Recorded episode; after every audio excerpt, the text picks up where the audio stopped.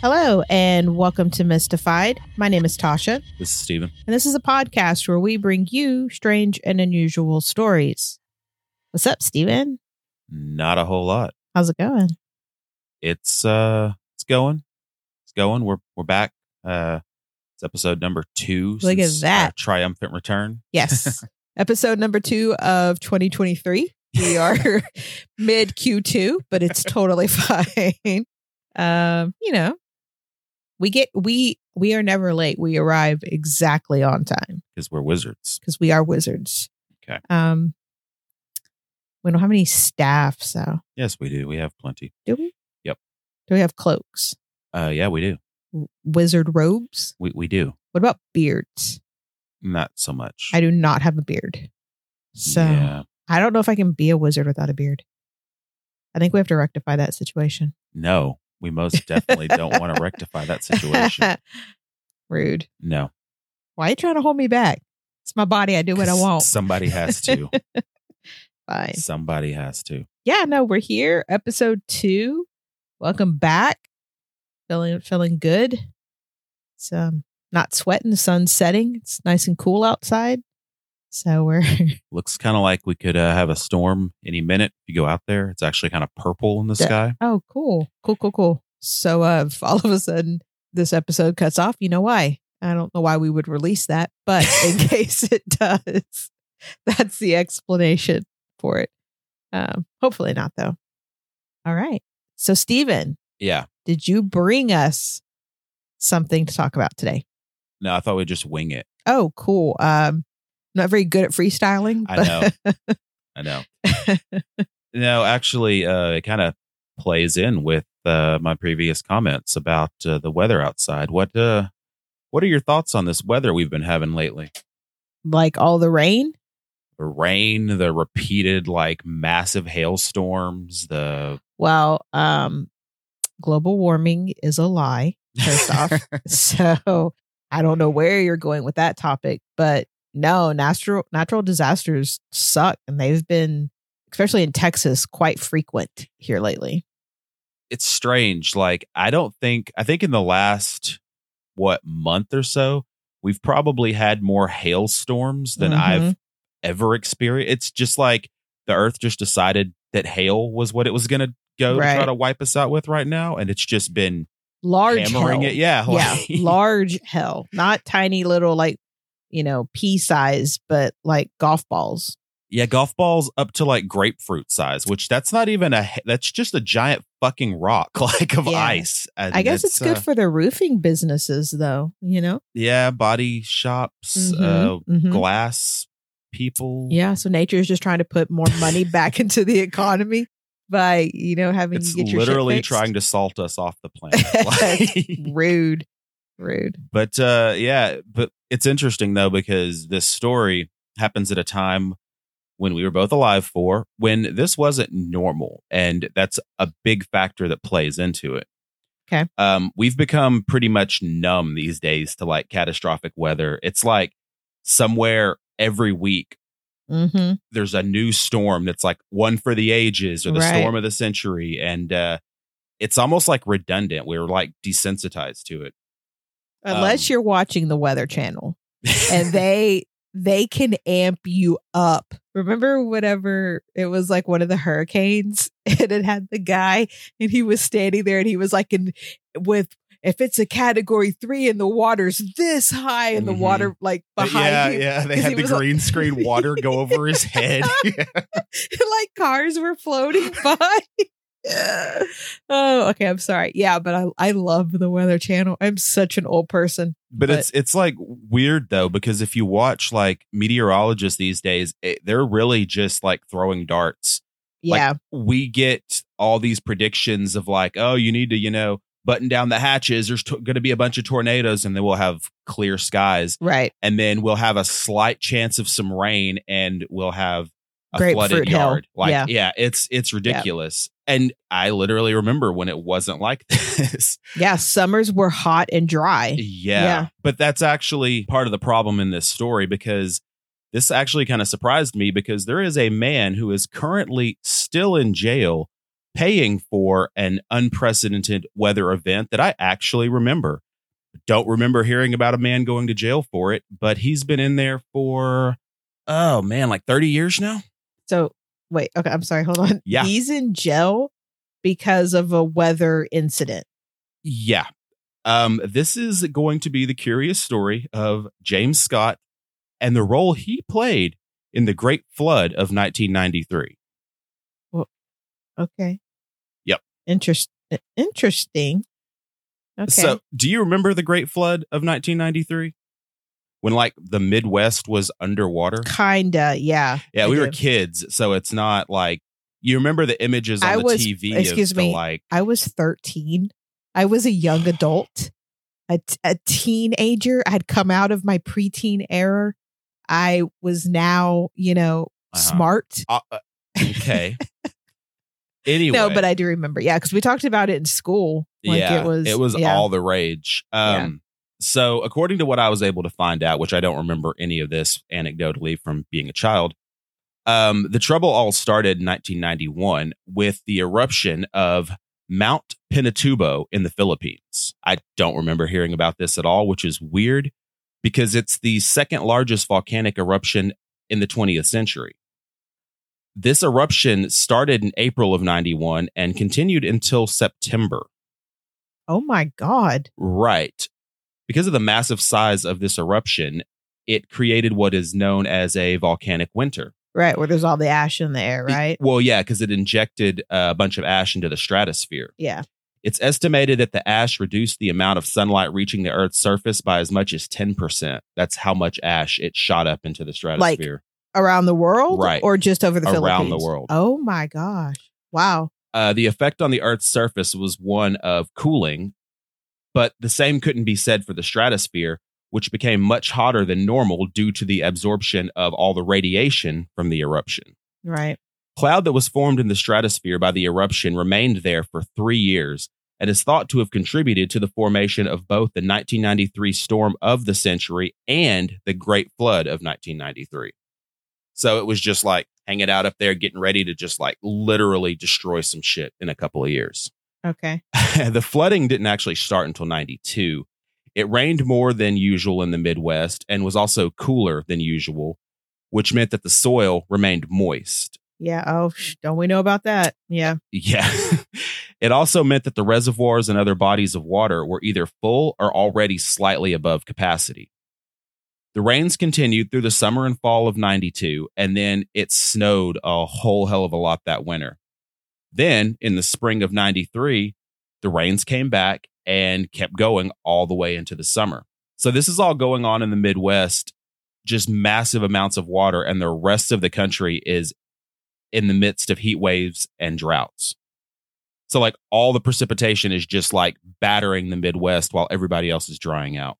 In Midwest, is that a lot of farmland? Yeah, that's Okay. where most of the Earth's food comes from. oh, cool. Believe it or Cool, not. cool, cool. Yeah. Not, um, not important. not at No. all. Okay. Um, between April and the end of August of 93, eastern and central Iowa had received nearly 48 inches of rain. The northern plains region in general saw an increase in rainfall between 400 and 750% above average. And there was no place for any of this water to go. The ground was saturated, the reservoirs and the rivers were full, and it just uh, started piling up. And it wasn't just rural farmlands. I mean, yeah, that's mostly what's up there. But for instance, like the city of St. Louis very narrowly avoided being completely underwater. They made a rash decision in the 60s, which was building a uh, flood wall.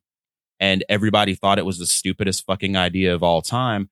But it literally saved them from being flooded by two foot Mm. because the St. Louis River managed to crest at 49.6 foot Jeez. which is 20 feet above flood level.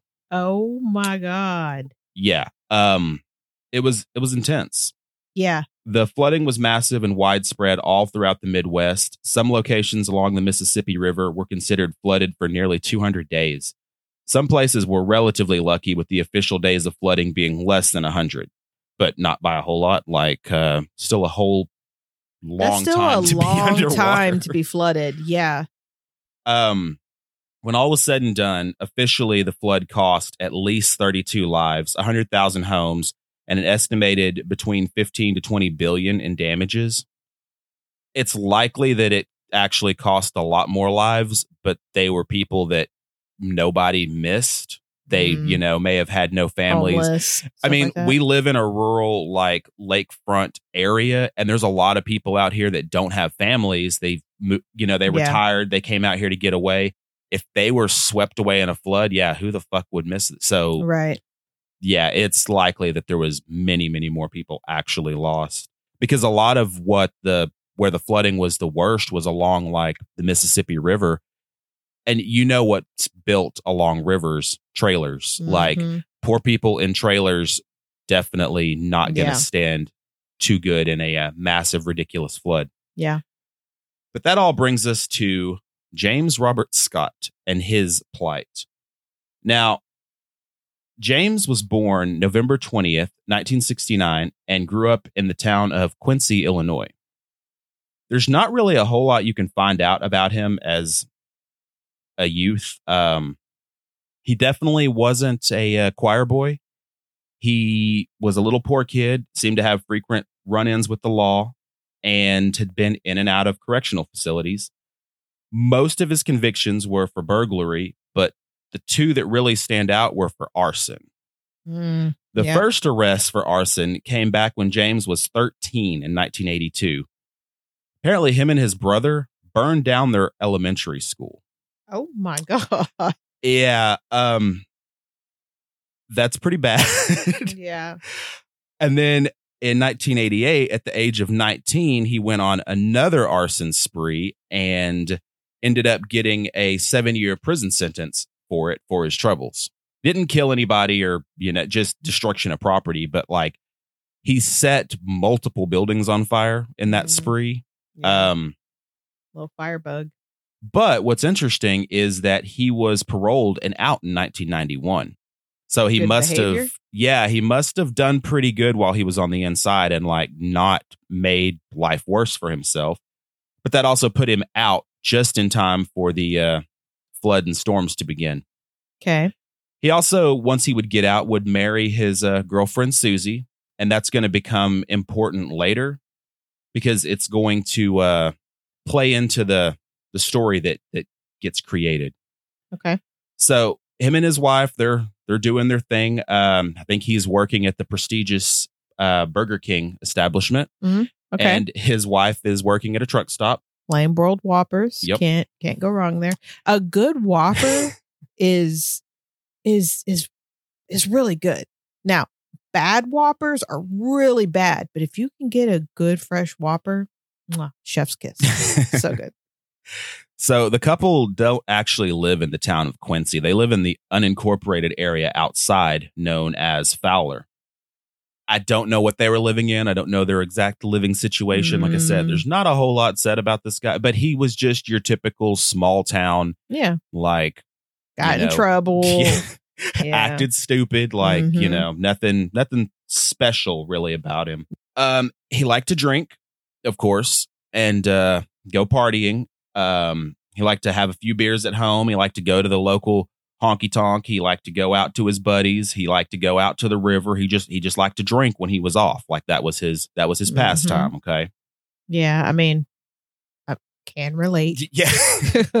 Anybody that's grown up in a small town, like that's Yeah. what you do. And what's one of the things though is his one of his favorite hangouts was the river, which is also when you live in a small town and there's water, like you're just like, hey, let's go by that water and drink some beer. Like it's Mhm. it's what happens. Yeah. But he fondly remembers going down to the river and drinking and watching the stars and all that stuff. But in 93, people were looking at that river with a little bit less uh, love because it was threatening, you know, pretty much everything around them. Right. The waters were rising rapidly, and uh, the whole town was in danger of being submerged, much like everything else. So in 93, the Army Corps of Engineers had were in the area trying to keep an eye on and maintaining the levees that were the only thing standing between the town and, you know, being underwater. Most of the locals um, had already had their livelihoods interrupted by the flooding, and so they devoted their time to helping in any way they could, shoring up the levees and just volunteering. And even though James was not, you know, a uh, super super uh, civil minded man, he he was out there helping too. By his account, he had been volunteering at the levee for four days before the day that would change his life forever. Most of the volunteer work was nothing more than helping with sandbagging. I mean, there Mhm. wasn't a whole hell of a lot else you could do. Um, Yep. And then on July the 15th of 1993, both James and his wife Susie showed up to help, but were told that there was no more to be done that day. And so they headed to the local hangout and then to his half brother's house to do some drinking. The next morning, the couple parted ways early. Susie had to work the early shift at the 18 wheeler, the truck stop that she worked at. And James, wait, wait, wait. The 18 the 18 wheeler? That's the name of the truck stop. Man, they they really went hard on that creativity That with was that. super, super Just- like swinging for the fences. Right on the nose. Like, But right, James Hoss. was off that day. So he decided he would go down to the levee and help out like normal. So the two were supposed to meet up uh, that afternoon to have lunch. And then they were going to go out and go do some more drinking that evening. I mean, you know, like what that's, that's what you do. that's what they do. there was no internet. there was, you know, what was that? Play was that PlayStation? Yeah, that's just basic PlayStation. that, that's not a, no, not if you're dirt poor like that. You didn't no, even but have I'm just saying, yet. like that's really all you had. Like no, there you had Nintendo and Super Nintendo. Yeah, probably some Super Nintendo. Yeah, sure. So James spent that morning helping out any way that he could.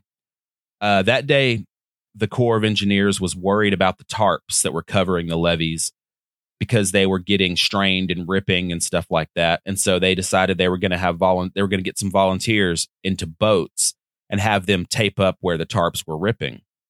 But they couldn't get the boat started. So then Hmm. they gave James and a few other volunteers waiters and tape and like I guess told them just to do what they could. So James is working with another guy by the name of either Bob or Rudy. He can't remember for sure. And the pair notice an issue while they're making their way along the levee up towards the Quincy Memorial Bridge. They find and report this to a member of the National Guard who's on duty there, a man by the name of Duke Kelly. They tell Kelly they'd observed water seeping from underneath one of the tarps, but Kelly didn't seem too concerned.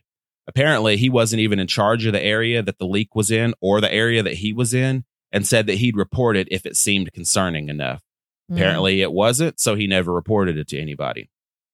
But that evening, the levee broke. It should be pointed out here that this shouldn't have shocked anyone. Dr. David Hammer, who was called to testify for the defense in James' second trial, is a soil and atmospheric scientist with decades of experience.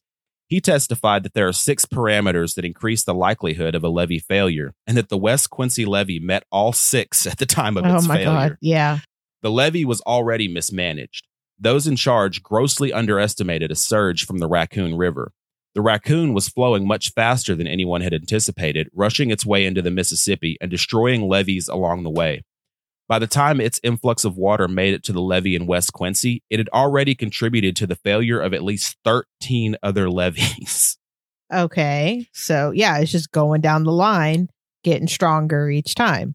uh, the West Quincy Levee District had taken to TV three days before the levee failed, but had promised everybody that the levee was not going to fail. This was despite the fact that they had been continuously trying to reinforce it using just about every method they can think of. At this point, it was completely waterlogged. It had been holding back rising water for 90 days already. It was so soggy they couldn't even drive vehicles on it. Oh my god. So they couldn't even like really do anything other than like put sandbags on it because it was literally just soaked sand. Yeah. Um, so it was yeah, it was destined to fail, and it did. Mm-hmm. But Okay. they had to find someone to take the blame for it because all those engineers and management folks, it couldn't have been their fault. Right. Somebody had to have caused this.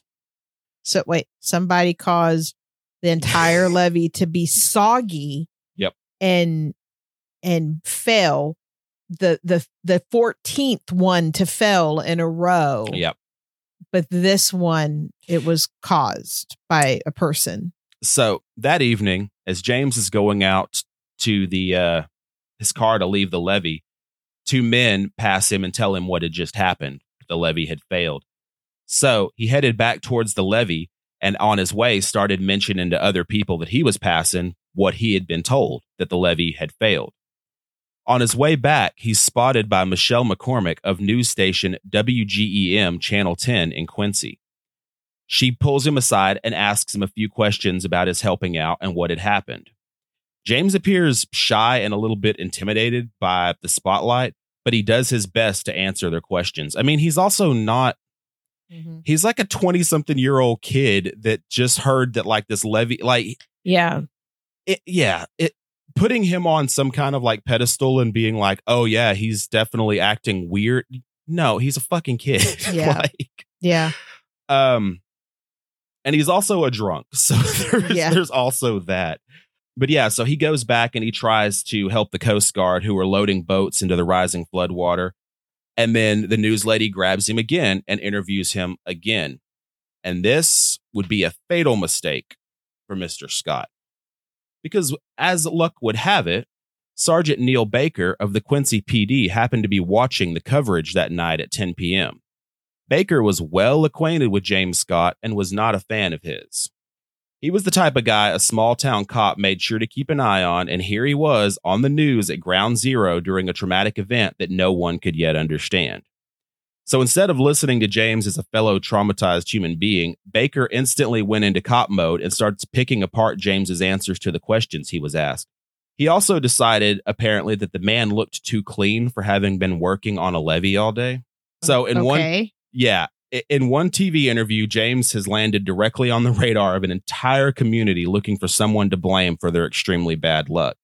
And Baker wasted no time sharing his suspicions. Soon, a task force was formed with joint cooperation between county, state, and federal law enforcement to figure out who sabotaged this levee. Wait, wait, wait. Why would this levee? Oh, the water sabotage the levee like it did the 13 other levees. Right. Right. The how is this a person? We we knew it was going to fail. We, we've been trying to prevent it from failing. Well, but see, the thing is, is we got this one local ne'er do well out there, and uh, you know, this just don't happen. Okay. So nothing really gets going for a little while. Uh, but then on October first, as James is punching out at Burger King, Baker and his younger brother, who's also a detective, arrest James for a recent local burglary. Both officers knew the charges were bogus. Scott had been at work at the time the crime was committed, but they were still able to pick him up and bring him in on suspicion. James vehemently denied having committed the crime. He told them he had been clean the entire time he had been out of prison and had been working on turning his life around. Of course, the cops knew he hadn't committed the burglary, so they slowly started turning the conversation to the levee. Scott repeated what he had already been telling everyone and what he had said in the interview. He admitted to removing four sandbags from one area and moving them to another, trying to stop the inevitable. They listened to his claims and released him the next morning, where he returned to his normal life of working by day and drinking by night. Unbeknownst to him, though, his enemies in the police department were working overtime to get an indictment. An indictment because he moved four sandbags. The law they ended up charging okay. him under was intentionally causing a catastrophe. This is a law that had been on the books, but no one had ever been charged under it, and no one has since. I'm I'm so I'm so confused because granted, I know this is before the internet. I, I know this. And and I know these are boomers. I like I get that. But how the fuck do you it's not like it only happened there. Right. That's the thing that that I I don't get. Like there there is step by step by step by step.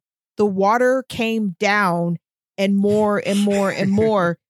But your particular because you don't like this guy, he must have done. He had the power. One guy, one, one 24 year old that works at Burger King is such a sophisticated engineer criminal mastermind that he knew how to break this levee that the Army Corps of Engineers is actively working on trying to fix. He was able to undo all of that. What are they trying to do? They're trying to keep it from failing. they're not trying to fix it. They're trying to keep it from failing. That's the important distinction. It's already failing. they're trying to Mm. keep it from completely failing. And yes, This one is- guy. Yep. Yeah, no, this is small town personal vendetta. He doesn't like this guy either burned down a building that his family owned or something like no, this is this is personal.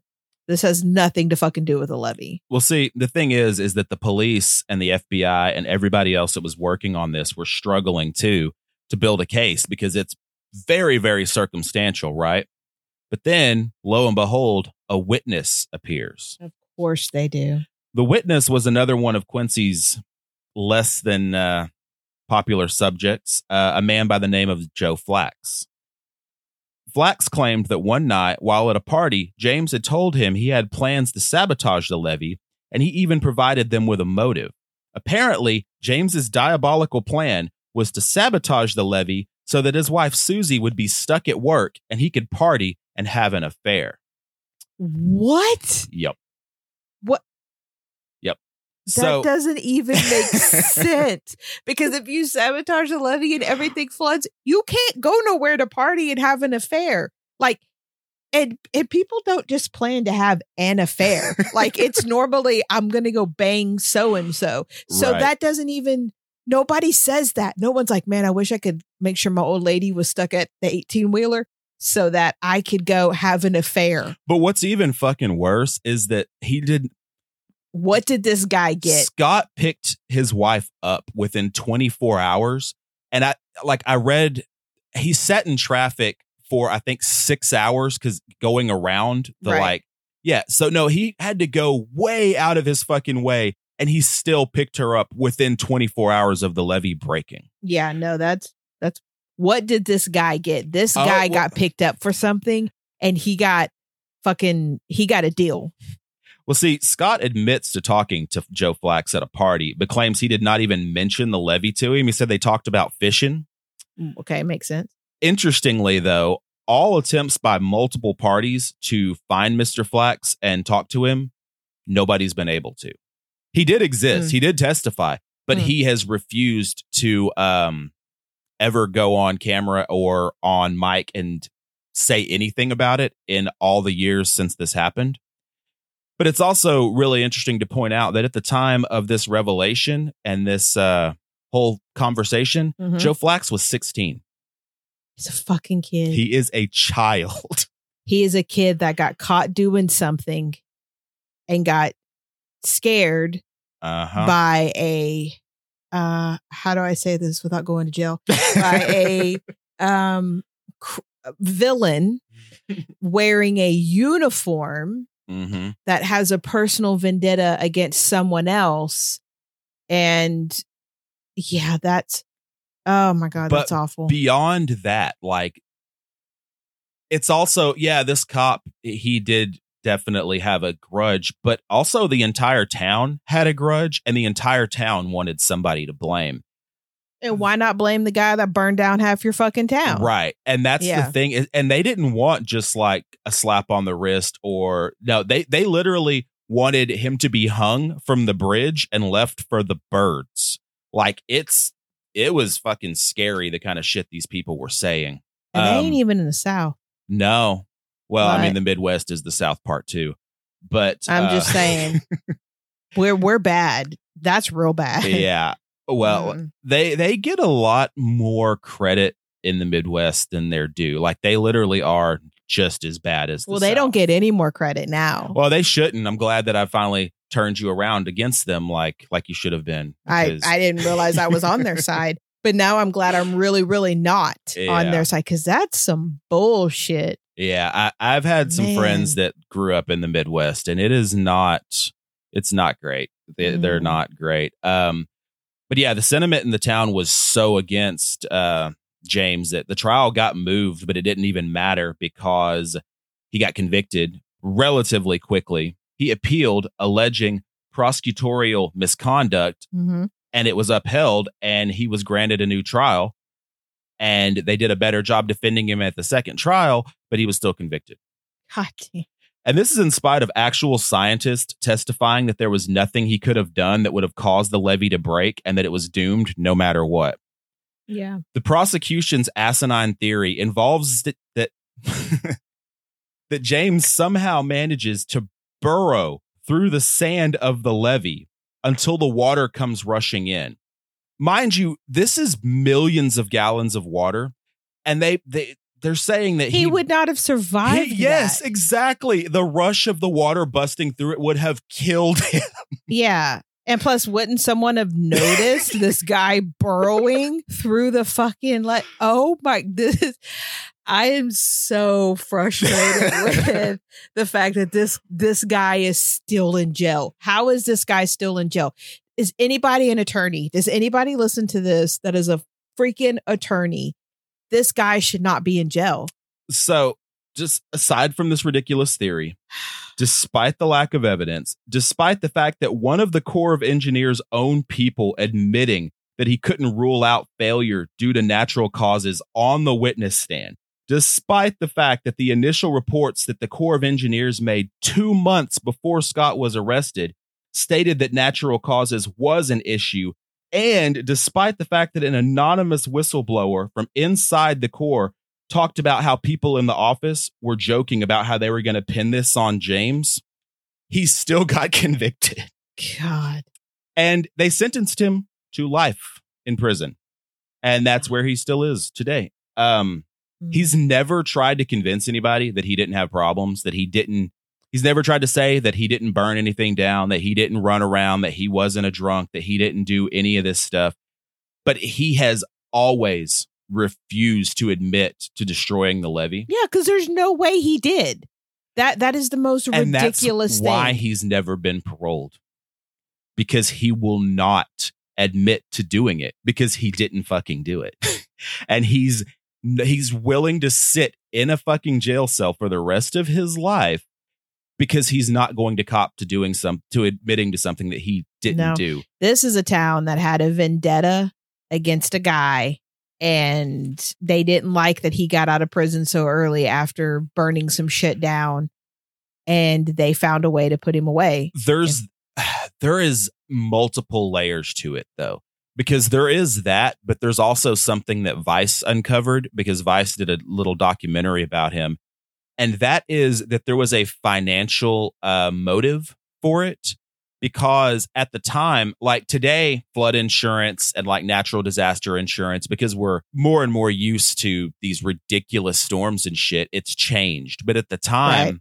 it wasn't such. So nat like a lot of the people and a lot of the like especially the big farms and stuff weren't insured for uh acts of god because they'd never had experienced anything like this but they were insured for acts of vandalism and acts of man so blaming someone blaming somebody they got to file on their Yep insurance. Motherfucker because they were able to convict somebody for a human for doing it, it meant that a lot of people got a lot of money in settlements from their insurance companies. oh Yep. my gosh. Okay. Well So that is the story of uh, Mr. James Scott, the man who is still rotting in prison today for um, causing a catastrophe that there's no possible way he caused.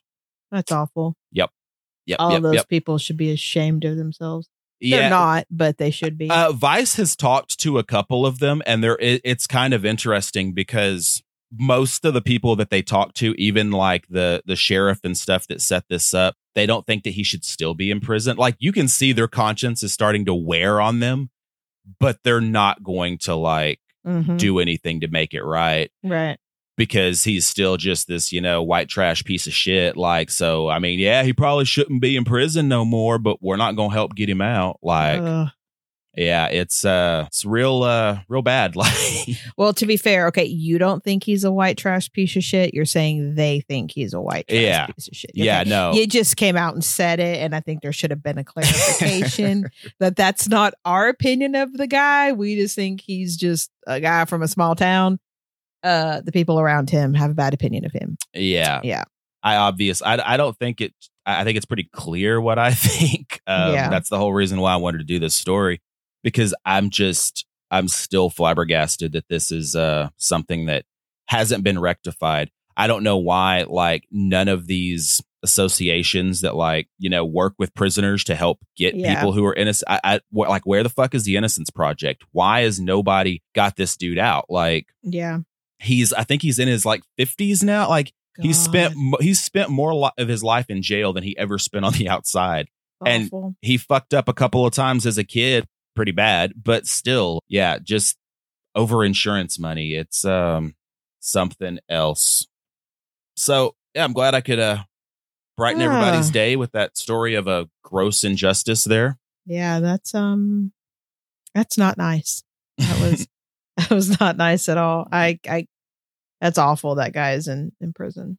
well hopefully with more and more people coming across this case And talking and about talking it. about it Yeah. and picking it up. Like Vice doing it helped. I think there's a couple other podcasts that have also found this story. And that's the thing is that like I remember as a kid the flooding and I remember like seeing the images on TV of like the Midwest under muddy waters. I don't remember hearing about this guy. And it seems like like when I recently was made aware of this, I was like, "Wait, what?" Mhm. and that doesn't that's not a thing that should be that i think that's a thing that's that way on purpose because if enough people knew about this i really think that it would be different Yeah. Hopefully Vice covering it, it it'll get some some action on it because yeah, that's wrong. yeah like it's uh it's very wrong and it's uh something that needs to be rectified and um he needs to be out of prison and Yeah, at least sure. have a chance to live the rest of his life Not behind bars. yeah fucking ridiculous Let him get a little cut of that insurance money. Right. Yeah. That these other people were able to rebuild their lives on at the cost of his. Yeah, it's awful. Yeah. Awful, awful. It is. Well, all right then. So that's how you end on a high note. um, sorry, James. Hopefully you get out of prison. Cool. Well, thank you so much for listening to this episode. We really appreciate it. If you want to come over to our website and check out some of our other episodes, our merch, leave a review, send us a message, um, anything like that, you can do that. We're at mystifiedpod.com. We are on the social medias. So on Instagram at mystified underscore pod, and we are on Facebook. We do have a Facebook group. You can come hang out with us there if we remember to log into it because we try to stay away from Facebook a little bit. But you know, you know how it is, mental health and all that. So yeah. Any um I really don't want you to add anything because what you brought today has just I'm not happy with with the Midwest right now. Yeah. Um not all the Midwest, just this one particular town and these particular people because that's just sh- so shitty. But um and all the people that are like, well, if you don't do anything wrong, you ain't got nothing to worry about. yeah. That's obviously not the case. Not true. Not true. But yeah, cool. Well, the thing that I'm going to add is that this is I'm I'm going to probably do a few more stories kind of in this vein um just in the near future because there's there's a lot of them there's a lot of and that's that's how it fits into our whole motif is because we like the mystifying the absurd the ridiculous and this absolutely is one of those Yeah. and it's not like it, it's par for the course. There's plenty of other ones out there that you hear it and you're like, "There's no way this happened on a real planet with real Mhm. people who are capable This of using no- logic." No way this happened in a first world country. right? Like, yeah. So, uh, yeah, I mean, I'm gonna be throwing a couple of those out there. Um, so hopefully, uh, everybody's cool with that. Not really. no. I mean, no, but you, if you don't know, then you, you can't enact change. So Exactly. you don't know what you don't know. exactly. So yeah, and it's it's important to know shit like this. It's it's very important to know that these things can happen. Um and they do happen and they try to happen quietly so people don't know about it, but yep. people need to know about it. And that's the number one thing is that like if you can keep a story hush hush and you don't let it get out, then you have a man sitting on life for 30 years for something he didn't do. And Mhm. uh yeah. Yeah, for a levee breaking, something that would be impossible for someone to do. Yep. It isn't a Bond movie. No Yeah. one's blowing up um levees. So Yep. yeah, cool. All right then. Well, thank you so much for joining us. We appreciate it. Bye. Mystified. Podcast.